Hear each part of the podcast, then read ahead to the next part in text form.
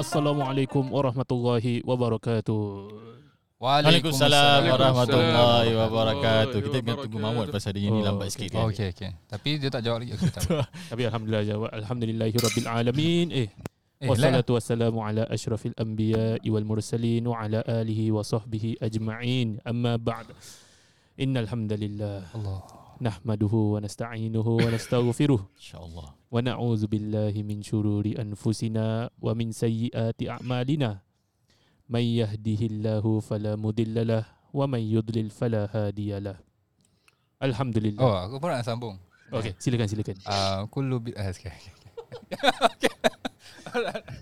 Kenapa ni Allah cakap Allah pasal bid'ah? Belum tak cakap pun tadi, belum keluar pun. Kenapa kau cakap pasal bid'ah? Tak keluar pun pasal ni. Jadi sebab apa?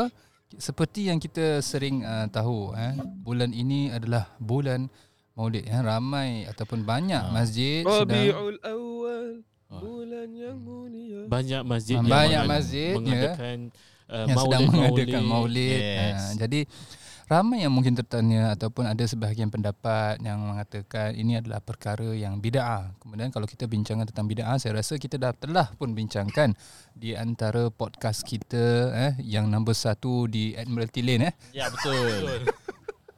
Tiba-tiba masuk. Mana cue dia? Itulah kita tiba-tiba dia masuk je. Repeat. Okay, one more time. Yang mana kita pernah rakamkan berkenaan dengan bid'ah di dalam podcast kita yang nombor 1 di dunia. Alhamdulillah. Yeah, dapat nombor 1 Admiralty Lane, iaitu baru masuk for heaven. Sing. Kembali bersama kami. Baru start. Tu kira teaser je. Ya. So kalau 2 minutes Tuesday punya. Okay. Kalau nak tahu tentang apa yang kita bincangkan, bolehlah lihat balik podcast kita yang lama. Episod berapa tu kita bincangkan pasal bid'ah? Ada banyak tak? Cakap pasal bid'ah, the forgotten sunnah, apa banyak actually kita cakap pasal nabi kita ataupun junjungan besar baginda Rasulullah SAW. Mungkin kita boleh recap sikit. Apa sebenarnya erti bid'ah? Boleh tak Ustaz Fahmi boleh bilangkan kepada erti kami? Erti bid'ah insya-Allah tu datang daripada perkataan bada'a, iaitu create, iaitu invent satu innovation. Is that the word? Innovation translation. Kalau sama gitu. Invent tu ikhtira'. Tu invention lain. Invention bagus. Tapi tak salah saya adalah tak salah bada'ah yang bermaksud invent atau betul, benda yang ada baru juga. Ya, betul. Jadi macam sama gitu, seiringlah invention jalan dengan innovation. Ya, betul. Masya-Allah. Masih lagi. Jadi sesiapa yang pergi Innova JC, berhati-hatilah kerana tu Innova lah lain. Tapi jadi innovation ni seperti yang kita faham juga dalam bahasa lain pun, ada orang kata innovation is good. Tetapi kalau kita lihat daripada segi zahir hadis Nabi SAW, dia kata apa? Kullu bid'atin dalalah, semua innovation itu adalah sesat. Wa kullu dalalatin finnar, dan semua yang sesat itu adalah dalam neraka. Itu kalau secara zahir kalau kita nak hukumkan hadis itu. Tetapi perlu kita tahu ramai di antara ulama telah membahaskan hadis tersebut yang memberikan maksud bahawasanya kullu bid'atin tu adalah bid'ah yang menyesatkan, bid'ah yang jauh daripada syariah, bid'ah yang bukan daripada agama, bukan semestinya apa yang Nabi SAW tidak melaksanakan. Jadi kalau kita lihat banyak juga perkara yang zaman sekarang ni kita tak boleh nak apa ataupun tak mampu untuk ikut 100% macam mana Nabi sallallahu alaihi wasallam buat pada zaman Nabi. Macam kita cerita before this, kita punya podcast sebelum ni kan kita cakap pasal apa all the practices yang khurafat yang apa. These are all the bid'ah yang betul-betul sesat.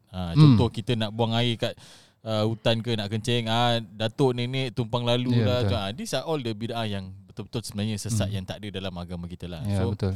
Macam kita bila cakap pasal ni kan, tu yang bila cakap pasal maulid ada kata alamak maulid ni bid'ah lah, Nabi tak pernah buat, zaman dulu pun tak pernah diadakan. Tapi this is actually to commemorate Nabi kita, untuk kita lebih kenal. Sebab the best thing is kadang kalau tak ada maulid ni, kadang-kadang kita terlupa tau, kita tak ingat some of the sunnah, ataupun kita terlupa, ataupun anak-anak kecil kadang tak tahu. So bila dah ada maulid ni baru kita berceritakan, okey sebenarnya Nabi macam gini, sunnah Nabi macam gini, perjalanan Rasulullah macam mana. So these are the things yang kita boleh ajar anak-anak ataupun teman-teman kita yang nak tahu tentang Rasul kita, Rasulullah sallallahu alaihi wasallam. Mungkin kita boleh go back to the root bila kita kata pasal maulid ni, apa sebenarnya maulid? Maulid ni maksudnya kita menyambutkan kelahiran Nabi sallallahu alaihi wasallam. Maksudnya so-called macam birthday lah. Birthday. Give you a general punya example. Kalau if let's say someone is celebrating your birthday, maknanya ada apa? Is someone ada perayaan ke? Bukan perayaan je, tapi that someone is basically remembering you. Remembering you, honouring you, appreciating you. Betul tak? Mana ada musuh celebrate our birthday? Betul tak? Ada juga. Ada, okay. Yang sebab ada yang keep your friends close, your enemies closer. Ada juga. Okay. Lama. Lain je. Okay. Kalau musuh celebrate is death day. Apa? Death day. Okay, betul. Okay, alright. Okay. Balik kepada tadi. Jadi kemudian kalau Fahmi, I ask you, if let's say ada orang sambut your birthday, how do you feel? Saya rasa amat berbanggalah. Bangga pula. Orang nak je bahagia, dia macam nak bangga. Okeylah, bahagia. Sebab ada satu time tu macam nak test water lah. So Ana tak letak birthday Ana dekat macam Facebook gitu. Okay. And orang ingat ke tidak tapi orang tak ingat kan? Truthfully orang tak ingat. Kira attention seeker juga ada. Okay. Attention seeker lah. Macam dah selalu macam sama. Orang akan umur 20 lebih gitu orang asyik wish gitu. So macam in a way ego sendiri lah. Try lah. Ini kira ikhtirak ni. Tak perlukan benda ni lah. Habis cubalah macam remove gitu. Habis truthfully lah tak ada orang ingat gitu. Except for family members lah. So, Masya Allah. Nasib baik family. Jadi apa anda rasa bila ramai family tak ingat. Wish? Macam kalau ikut ego tak rasa apa-apa lah. Tapi hati tak boleh tipu. Hati sedih lah. Belakang nangis dalam selimut lah. Tapi saya tak layan. Dekat Facebook orang cakap happy birthday, saya tak layan. Yelah. Terus tak? Dah besar. Dah tak layan. Apa yang dah besar? Okay. Tak sekarang. Dah dewasa. Bukan dah besar. Kita semua dah besar lah. Alhamdulillah. Masya Allah. Yang paling aku tak boleh sekali is bila orang cakap HB. Oh yes. HB ada cakap macam tu. Adalah sebab sekarang kan HBL. Salah lain pula. HB exclamation mark dah tu je. Tu je HB. Yes. Tak ada exclamation pun. HB je literally. Ada kira kawan tapi memang sarcasm lah. Memang tak kena. Saya pamphlet saya letak SHT je. Tu je saya letak. Lain saya tak nak letak. Selamat hari tua. Okay. Kan tak sihat doa. Saya tak nak write the I SHIT. Boleh incorporate juga. Dia mana? Okay. Alright. Hari ni tu okay. Okay, so go back to tadi the example why I ask dan sebagainya. So bila kita sambut orang punya birthday dan sebagainya, kita orang yang menyambut rasa satu perasaan untuk orang yang birthday punya orang, that birthday boy ataupun that birthday girl dan sebagainya. Betul tak? So satu untuk kerana naluri manusia ada perasaan cinta, ada perasaan sedih, ada perasaan bahagia dan sebagainya. Mungkin antara sebabnya juga dijadikan majlis-majlis ini supaya kita dapat hadirkan rasa cinta kita kepada Nabi sallallahu alaihi wasallam dan sebagainya. Jadikan satu majlis dan kita tahu dalam sunnah Nabi sallallahu alaihi wasallam juga ada kalau dalam majlis tu ada bacaan Quran, ada bacaan zikir, majlis ilmu dan sebagainya. Para malaikat akan turun membawa sakinah, ketenangan dan sebagainya. Dan suasana inilah I think zaman sekarang dah tak dapat, especially in this COVID time, 19 time. And betapa kita rasanya kita punya spirituality pun memang agak dah terhoyong-hayang.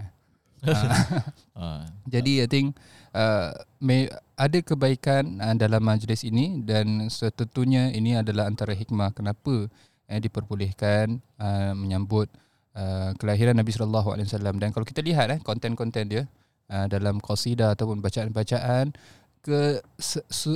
kesemuanya ataupun kebanyakannya mengandungi tentang sejarah Nabi sallallahu alaihi wasallam, tentang akhlak Nabi sallallahu alaihi wasallam, ceritakan tentang kecantikan.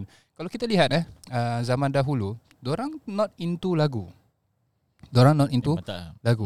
Tak macam zaman sekarang ni lagu. Yeah, Maksudnya bila tu zaman hiburan zaman dahulu, zaman untuk dahulu hiburan telinga, zaman dahulu lah, zaman Nabi Muhammad dan sebagainya, kan, zaman lama-lama.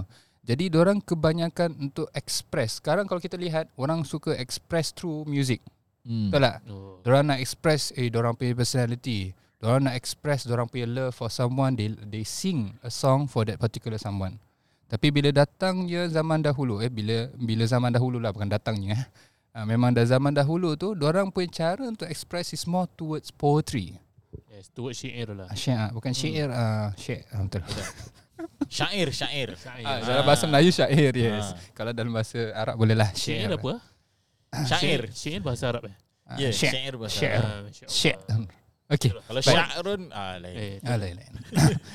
Jadi kalau kita lihat bagaimana orang lama orang cantikkan bahasa orang untuk describe the kind of feeling they have for that particular person. Bayangkan para ulama yang menulis tentang pujian kepada Nabi sallallahu alaihi wasallam, rather than those people yang you know dorang sukakan perempuan. Ada juga syair dalam bahasa Arab menceritakan tentang kecantikan perempuan. Menceritakan kalau kita belajarlah zaman dahulu kan, bila kita belajar tentang Arabic punya syair dan sebagainya, lagi zaman jahiliah lah. Memang kita akan belajarlah kan. Zaman jahiliah memang dorang banyak express through syair lah. Dorang suka tentang satu perempuan ni, dia akan semua dalam unsur syair nak sampaikan. So memang cara zaman dahulu, cara dorang express is through poetry. Jadi kat sini daripada kita tapi ini perasaan cinta lah, yang mana memang naluri manusia ada. Jadi daripada kita cenderung kepada maksiat, kepada muzik ataupun syair yang mana ada kandungan dia tu. Kandungan dia yang paling important. Sama juga dengan muzik kan. Ada yang mengatakan boleh dan sebagainya, tetap asalkan kandungan dia tak ada kandungan yang salah. Mungkin Ana nak share sedikit macam mengajar keluarga-keluarga yang di mana diorang tak ada Islamic background, anak-anak diorang tak begitu tahulah tentang bahasa Arab, bahasa Al-Quran. Macam susah tau nak sebut. Habis one of the blessings of this maulid kan, yang Ana nampak lah with my own eyes is that grup-grup kan yang ada syabab-syabab yang macam anak-anak muda yang membacakan maulid, anak perasan diorang punya bacaan dah lah berlagu sedap, tajwid semua betul, and macam Masya Allah lah, one of the blessings is that diorang through the love of Prophet Muhammad sallallahu alaihi wasallam, diorang betul-betul tekad untuk belajar bahasa Arab, memperbetulkan bahasa diorang dan membacanya dengan berlagu. Masya Allah lah. And it's too beautiful man. Allahu Akbar. I just cannot lah. Cuba sikit satu lagu. Fahmi. Nanti ada separate session. Betul. 2 minutes Tuesday ada nyanyian nanti insyaAllah. I'm not sure how you guys feel whenever ataupun korang ada pengalaman yang luar biasa. Satu tadi macam Fahmi dah beritahu, the kind of feeling that he has, right? For suddenly English, right? Oh yeah. Okay. Can Arabic also can. Dia tiba-tiba rasa macam something ataupun rasa sedap sangat bila habis tak nampak budak yang baca dengan bacaan yang baik dan sebagainya. What about you guys? I mean like Ustaz Mahmud ataupun Ustaz Zaki, apa yang korang might be ada perasaan ataupun feeling something yang miraculous lah that happening in a majlis. Kalau if you were to ask me in terms of tak nak sure. Oh tak ada. Okay. Katanya nakal lah ni. Maulid tau. Okay. Ustaz Mahmud silakan. Tak apa, Ustaz Zafar dulu baru kita. Tak adalah. Cuma I just want to share quick one, macam for myself, at the same time bagi korang masa untuk fikir. Okay. For myself. Jangan nangis. Aduh. Diamlah. Okay. Basically bila majlis-majlis macam ni, it literally makes us ada macam some sort of spiritual upliftment lah. Bila kita terkenangkan Nabi sallallahu alaihi wasallam, bila dengar tentang cerita Nabi sallallahu alaihi wasallam, walaupun to the extent that zaman dahulu, before I even bukan nak cakap mahir ke apalah sekarang ni, tetapi macam before tahu bahasa Arab pun, bila hadirin majlis-majlis ni rasa something lah, ada rasa that feeling to the extent that you want to improve yourself. But of course that feeling will not stay. Kita yang nak kena continuekan, nak kena make it stay lah, kena put in effort. So I think that's one thing for me lah. What about you? Tadi Ustaz Mahmud you nak cerita kan? Persevere. Masya Allah.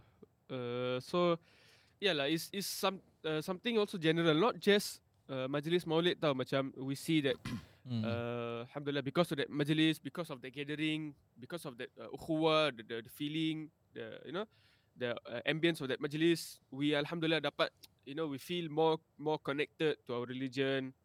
Yeah, but as Ustaz Fahmi mentioned, one thing that I also like, I really appreciate after he mentioned as well lah, I mean for the maulid, they do something because of love. So likewise, learning the characters of Rasulullah SAW. So if it weren't for Maulid, maybe a lot of people will not have time to listen to, you know, maybe specifically Syama'il Rasulullah. Contoh lah, example. Syama'il Muhammadiyah contoh. Okay. So this is talking specifically regarding Rasulullah SAW.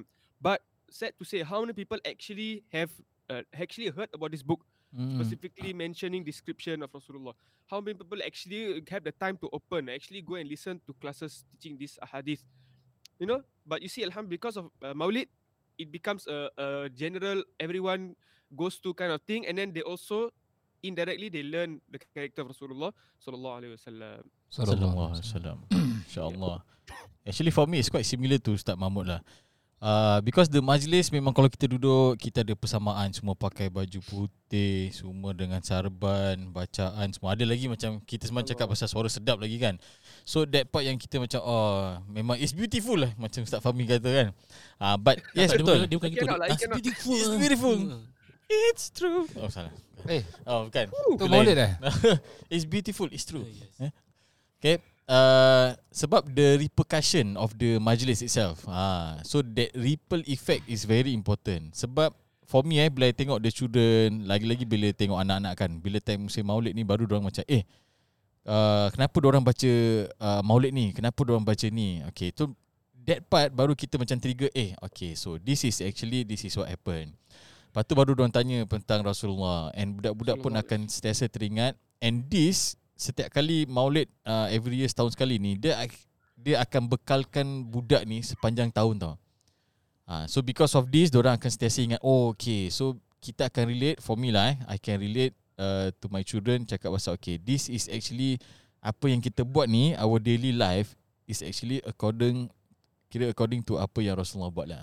So this part yang they need to understand, sepanjang apa yang kita buat ni, this is all apa yang Rasulullah ajar. Tapi I will emphasize yang kita sambut ataupun kita nak commemorate kehadiran ataupun tentang kehebatan Nabi SAW bukan during Maulid season sahaja, but it is actually our daily lives ni, hari-hari kita ikut sunnah ni, this is apa yang kita appreciate, apa yang Rasulullah buat, dan apa je yang dia buat sepanjang bulan-bulan Islam ni, kita akan teringat Rasulullah punya pengorbanan, cara dakwah dia, apa yang dia go through, all these things. So every year kita akan ingat this thing. So that's why I said daripada first tu, Maulid ni bagus untuk budak-budak ni, dia memperingati perjalanan Rasulullah SAW. Bukan saja kita duduk dengar saja, tapi kita kena ingat every day. So that part yang saya nak emphasize, hari-hari kena ingat sebenarnya. Jadi ni macam seolah-olah umpama baca Yasin setiap hari Khamis. Macam satu perkara yang mungkin kalau kita tak mampu membaca setiap hari, sebab memang bacaan Yasin ni memang dianjurkan untuk baca setiap hari. Antara fadilatnya adalah memudahkan urusan kita. Kalau kita baca pagi, dipermudahkan urusan kita sampai ke petang, baca petang sangat dipermudahkan urusan kita sampai ke malam dan the next day. So kalau macam contoh tak mampu nak buat, kita buat hari Khamis. Itu yang selalu maksudnya mana kita mampu lah. Mana mampu ataupun kita berikan semangat. Jadi macam orang dah buat, okay, setiap hari saya dah buat Yasin. Tak, so nanti Khamis kita kumpul bersama. Apa orang kata tu? Charge. sebagai recharge. Bagi tak apa, naikkan semangat balik. Kemudian kita teruskan sendiri. Baca Yasin sehari. Kemudian kami lagi naikkan balik. Macam itulah. Memang kita macam mana kita makan, minum untuk berikan tenaga kepada badan. Sesungguhnya kita punya spiritual level pun, kita punya spirituality pun perlukan recharge ataupun perlukan untuk apa, berikan tenaga, perlu berikan makanan dan sebagainya. Di antara makanannya adalah zikir, bacaan Quran dan sebagainya. Kemudian bila kita sebutkan, Ustaz Mahmud, kenapa breathing heavily tu? Okey lah Mahmud, dah tengah workout lah. Oh, tengah sinus sikit. Sinus sikit. Kesian mic tu belum sinus banyak. Cakap pasal sinus, cakap pasal sakit ni, bila kita sebutkan tentang maulid, selawat dan sebagainya, antara juga manfaatnya ataupun kelebihan selawat adalah insya-Allah ada, kalau kita lihat, kalau kita baca ataupun kita pernah dengar, ada selawat syifa. Kalau kita boleh amalkan, antara yang bacaannya berbunyi Allahumma salli ala sayyidina Muhammadin tibbil qulubi wa dawaiha wa afiyatil abdani wa shifaiha wa nuril absari wa diyaiha wa ala alihi wa sahbihi wa sallim. Ini kita baca doa ni, kita selawat kepada Nabi SAW. Kerana apa? Nabi SAW bagi lagu sikit, Ustaz. Okeylah, bagi sikit bagi Allahumma salli ala Muhammad tibbil qulubi wa dawaiha wa afiyatil abdani wa shifaiha wa nuril absari wa diyaiha. Itu bacaan dia. Masya-Allah. Thank you kepada yang background juga. Okey, jadi ni selawat apa? Kita selawat ni kerana apa? Selawat ni kita satu perkara yang ramai yang korang salah faham. Bukan kita selawat bila kita kata kita sakit, kita selawat, bukan kita minta kepada Nabi sallallahu alaihi wasallam. Tetapi dengan keberkatan Nabi sallallahu alaihi wasallam. Bayangkan I give you a logical punya reasoning. Okey. Bismillah. Allah Subhanahu Wa Taala sayangkan kepada Nabi sallallahu alaihi wasallam. Bayangkan ada orang rapat, orang A rapat dengan orang B. Rapat sangat. Orang B kalau apa-apa pun minta, A bagi. Kemudian orang C pula jauh sangat dengan orang A. Tak kenal. Orang A maybe kenal orang C. Jauh, tapi dari segi distance ke? Jauh maknanya tak rapat, relationship dia tak bagus dan sebagainya. Kerana mungkin banyak buat salah dan sebagainya. Segan. Tapi orang B, orang B pasal dia orang B pula pasal dia rapat dengan A kan. C minta dengan B. Suruh minta dengan A. Suruh mintakan A. Jadi secara tidak langsung lagi mudah untuk dapat apa yang C nak daripada C terus pergi ke A. Kat situ maksudnya apa? Bukan ini antara yang kita perlu faham, maksudnya apa? Bukan Allah SWT tak nak berikan kepada kita, tetapi kerana kita selawat kepada Nabi SAW, Allah sendiri kata apa? Inna Allah wa malaikatahu yusalluna ala nabi ya ayyuhallazina amanu sallu alaihi wa sallimu taslima. Sesungguhnya Allah SWT serta malaikat-malaikat pun selawat atas Nabi. Dan selawatnya Allah SWT ke atas Nabi bezalah dengan selawat kita. Selawatnya atas Allah SWT atas Nabi adalah rahmatnya. Manakala kita selawat ke atas Nabi adalah doa kita. Doa ataupun minta Allah SWT merahmatinya dan sebagainya. Jadi kalau macam contoh kita selawat, selawat ni kita minta keberkatan Nabi SAW. Kemudian dengan kita selawat, dalam hadis Nabi SAW pun pernah sebut, man salla alayya salatan sallallahu alaihi asharatan. Sallallahu alaihi apa? Sallallahu biha alaihi biha asharatan. Maksudnya barang siapa yang selawat atasku sekali je, Allah SWT akan selawat bagikan balik selawat tu sebanyak 10 kali. Bayangkan kalau satu tu Allah kata rahmat dan pengampunan, dipermudahkan urusan dan macam-macam lagi. Rahmat juga antaranya adalah kesembuhan daripada penyakit, sakit, betul tak? Itu antara rahmat. Rahmat juga adalah contoh diberikan kesihatan. Itu pun form of rahmat. Rahmat juga adalah dipermudahkan rezeki, dipermudahkan urusan. Satu, rahmat ni bila kita kata selawat ni is very wide, and bila kita kata selawat ni sebagai satu rahmat pun luas sangat. Sebab tu kalau kita selawat tu kita cakap dia dapat berikan syafaat, diberikan syifa kepada sakit, dapat dipermudahkan urusan ni semua atas umbrella rahmat. Atas maksud rahmat. Speaking about rahmat itu jugalah, kalau kita selawat ke atas Nabi Muhammad sallallahu alaihi wasallam, kita express kecintaan Nabi, insya-Allah kita dipenuhi dengan rahmah dan juga hidup kita akan dipenuhi dengan barakah jugalah. Dengan keberkatan inilah yang membezakan seseorang itu ada keberkatan dengan seseorang lain yang tak ada keberkatan. Bayangkan ada seorang, siapa who are these people? Contohlah Ustaz Mahmud dan juga Ustaz Mahmud number 2. Oh okey. Taklah, bayangkan Mahmudi dengan Mahmudu. Bayangkan A dengan B. A mempunyai $10 sahaja, tapi B mempunyai $10 yang penuh barakah. Uish, dahsyat. Dengan B confirm dia akan dapat bukan hidup lama lah, tapi dia akan dapat spend dia punya duit dengan penuh baik, keberkatan, dengan baik sebagainya.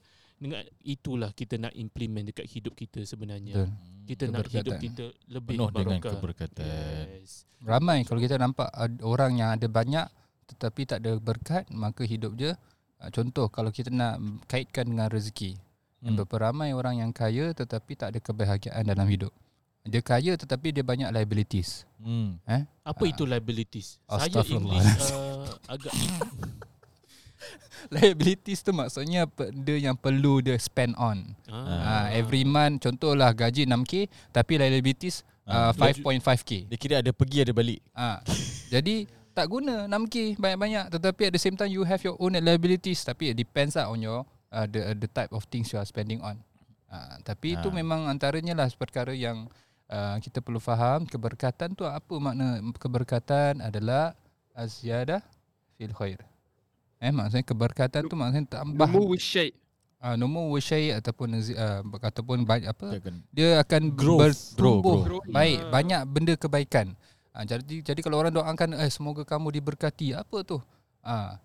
Maksudnya banyak kebaikan yang akan datang. Ataupun daripada rezeki, keberkatan apa tu? Maksudnya supaya rezeki ini dapat disalurkan kepada perkara-perkara yang baik. Tu keberkatan.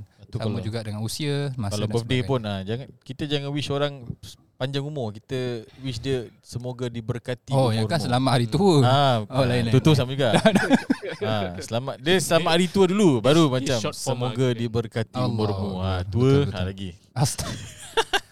Betul, tapi memang keberkatan tu sangat-sangat diutamakan. Kita banyak satu kalau kita nak kena kita nak kena ambil lah perkara ni, faham makna berkah ni. Memang betul, walaupun kita tak faham secara logik akal ataupun secara logical, maybe kita tak dapat faham dia punya reason dan sebagainya, and benda yang tak boleh nampak pun. Dia benda yang tak boleh nampak, so kita kena tahu melalui mata hati lah.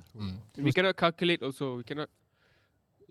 So I mean, you see, you look in history, sirah Rasulullah sallallahu alaihi wasallam, that not only Rasulullah sallallahu alaihi wasallam had, but because of him, the people around him also, macam Sayyidatina Halimah, the one who breastfed Rasulullah sallallahu alaihi wasallam, right?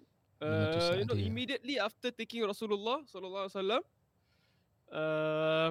padahal there were a lot of Quraysh babies, okay, and a lot of those from the outskirts, they came to the city to get a baby for them to take care of, kan? So eventually paling last was Rasulullah sallallahu alaihi wasallam. Sad to say lah, everyone already taken, only the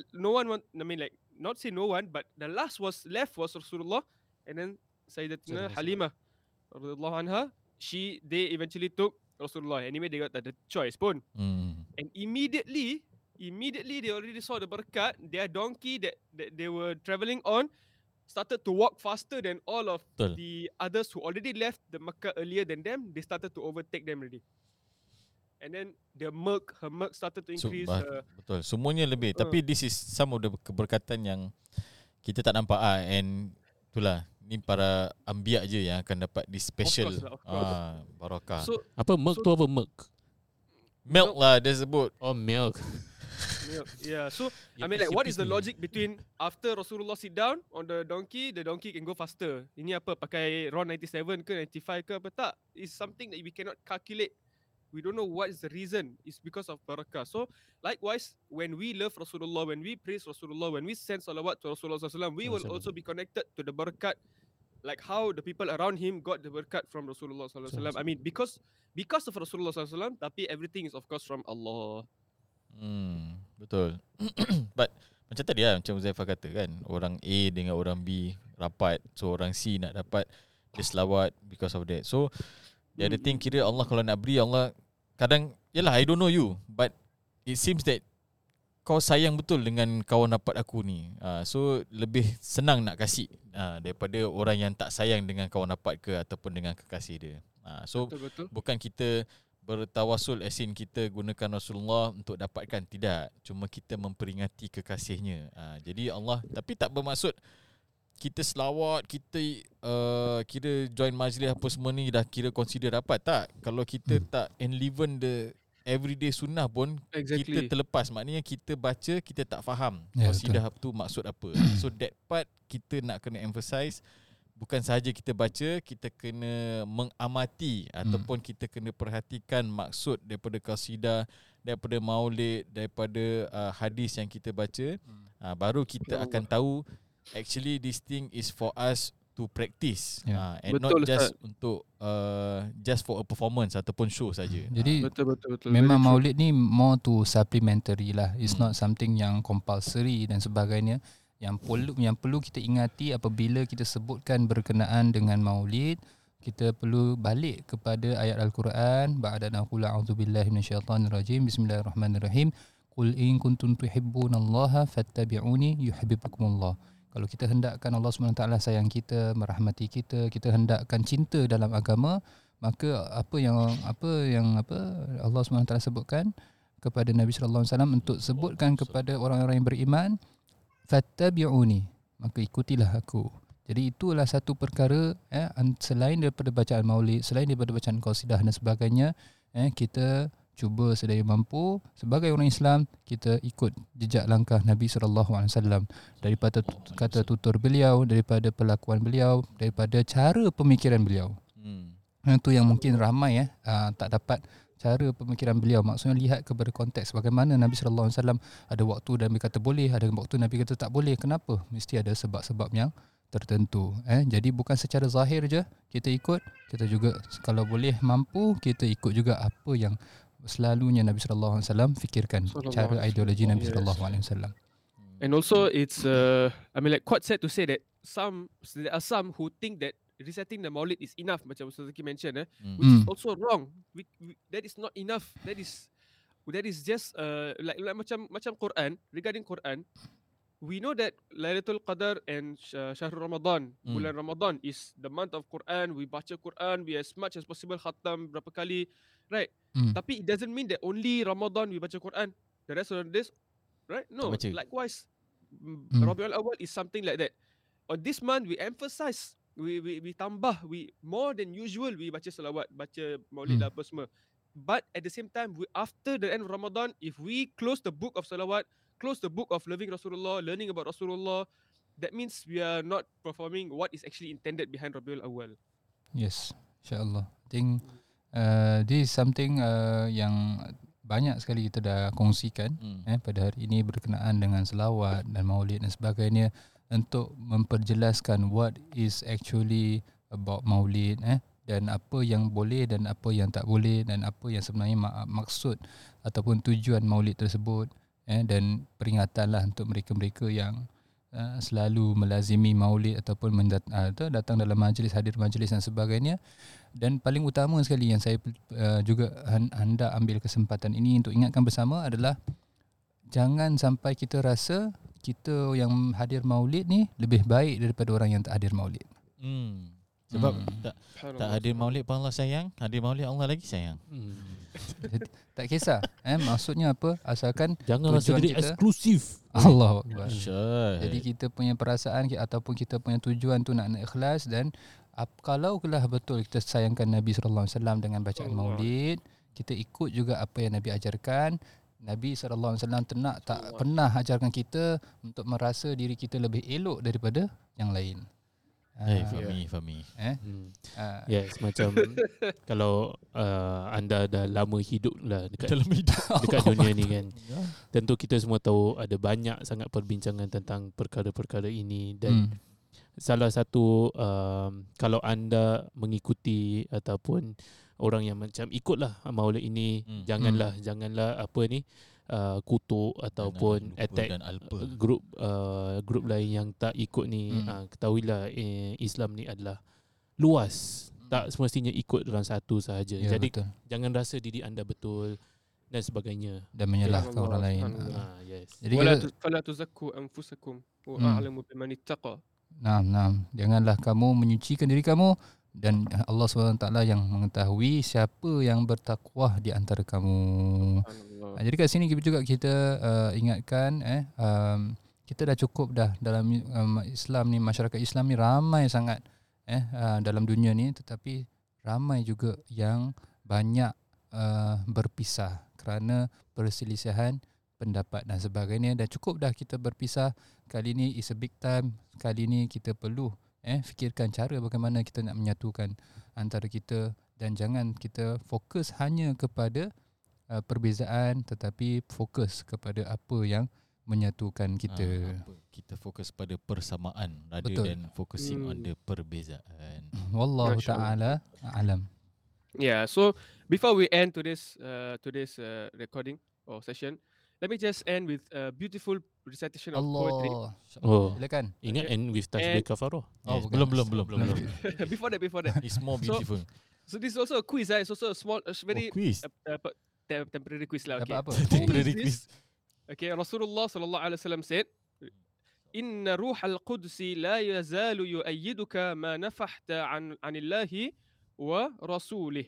Okay, which means indeed Allah subhanahu wa taala supports with the Holy Spirit, or with Sayyidina Jibreel alayhi salam, okay, the archangel, as long as he boasts about or defend the messenger of Allah sallallahu alayhi wasallam and Allah.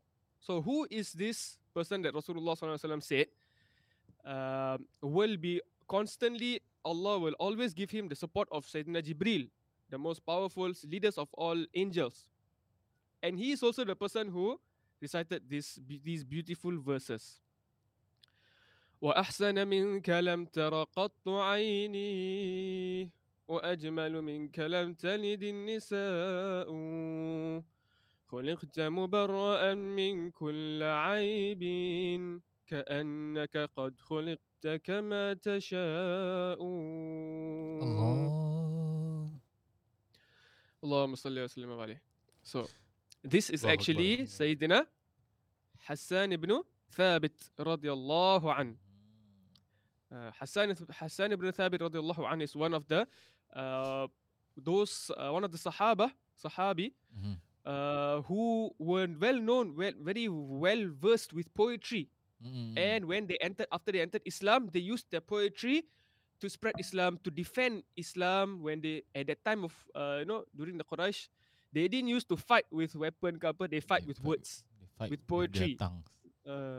So Sayyidina Hassan radhiyallahu an defended Rasulullah when the Quraysh was saying something with his poetry, and then Rasulullah sallallahu alaihi wasallam made doa for him that you will have the help of Jibreel alaihi salam. Anyways, the meaning of this verse that before we end session is my eyes have not seen a more handsome person than you. And no man has given birth to a more beautiful person than you. No woman, sorry. Takkan man lagi pasal. No woman has ever given birth to anyone more beautiful than you, Ya Rasulullah. You have been created free from or without any weakness or blemish, or shortcomings. Means you are perfect. كَأَنَّكَ قَدْ خُلِقْتَ كَمَا تَشَاءُ. As if you have been created as you wish to be created. That means to say that Allah subhanahu wa ta'ala created you so perfectly, so beautifully, so enlightened, so handsome, and is as though you chose how you wanted to be, and Allah created what you wanted. So anyways, these are very deep words which we can ponder upon, for the rest of our lives, and still won't be able to truly understand how beautiful Rasulullah sallallahu alaihi wasallam actually is and always will be. And I dalam apa, masa pre-U pun I belajar syair juga. And macam nak nak gunakan perkataan-perkataan yang macam, macam contohlah kita punya pantun kan, kan nak kena ada irama dia. So sama juga dengan syair-syair Arab juga. And the fact that diorang gunakan perkataan yang bombastic, yang macam not normal Arab words, tapi to form it into a bait syair, tu macam really beautiful lah. Sama nak kena rhyme, lepas tu maksud dia kena, kira dia punya flow nak kena cantik. So all this yang kena put into account dalam buat syair lah. Yeah. Dalam bahasa yang cantik. One thing also about Arabic punya poetry, if we were to learn, and every single word ada deep meaning in it. Faham tak? To the extent that kalau if let's say is literally satu word can be translated into many meanings. That's how rich Arabic language. Kita tak perlukan banyak word to just describe one thing. Tapi one thing can describe many words. Masya Allah. Macam bulan kan? Ya. Yeah. Tolak Al-Badar. Melayu pun ada. Kau laksana bulan. Lagu pun ada. So that bulan je dah boleh buat macam-macam syair dah, macam-macam baik dah boleh keluar daripada bulan. Dan bulan juga ada disebutkan banyak-banyak cara, bukan hanya badar je, ada juga qamar, ada juga dia punya hilal lah, sebagainya. Macam-macam bulan ada. Ada bulan, syahr pun Melayu ada. Paling simple lah. Melayu paling simple. Anak bulan, datang bulan, datang bulan. Bulan sabit, bulan setengah, bulan senyum. Allah Taala. Biasa bersenyum akhir bulan. And also this is where the being Rasulullah SAW was an ummi, illiterate, and he was able to make all of those scholars in Arabic poetry speechless. So being and illiterate was the reason why they were shocked. How can someone who didn't learn, tak tahu baca, tak tahu tulis, tapi boleh come out with those beautiful words. Sebab tu kalau kita lihat, bila Nabi SAW tu ummi, bukan kerana kecacatan, tetapi antaranya sebabnya adalah mukjizat. Yes, exactly. To prove the fact that Al-Quran is not something come from himself. Wallahu ta'ala alam. Masya Allah. Alhamdulillah, terima kasih banyak kepada asatizah al-kiram kami kerana membantras ataupun explainkanlah tentang maksud maulid, kenapa kita ada maulid, kenapa dibolehkan untuk mengadakan maulid, dan juga kita menceritakan tentang syair-syair, latar belakang syair sedikit. Dan Ustaz Mahmud pun telah membacakan kita beautifully okeylah, beautiful betul. Masya-Allah. Syair yang dibacakan. Bolehlah 10%. Insya-Allah kalau anda ingin ulang kembali bacaan Ustaz Mahmud, dipersilakan. Kami tidak menghalangnya, okey. Kami tidak membayar, kami tidak charge lah. Okey, jadi tanpa membuang masa lagi, kita jangan lupa untuk tune in pada minggu hadapan, okey, dalam podcast yang bernama For Heaven's Sake. Jadi untuk episod ini kita tutupi dengan tasbih kafarah dan surah Al-Asr. Subhanakallahumma wa bihamdika asyhadu an la ilaha illa anta astaghfiruka wa atubu ilaik. Bismillahirrahmanirrahim. Wal 'asr innal insana lafi khusr illa alladhina amanu wa 'amilus solihat wa tawasaw bil haqqi wa tawasaw bis sabr. Assalamualaikum warahmatullahi wabarakatuh. Waalaikumsalam warahmatullahi wabarakatuh.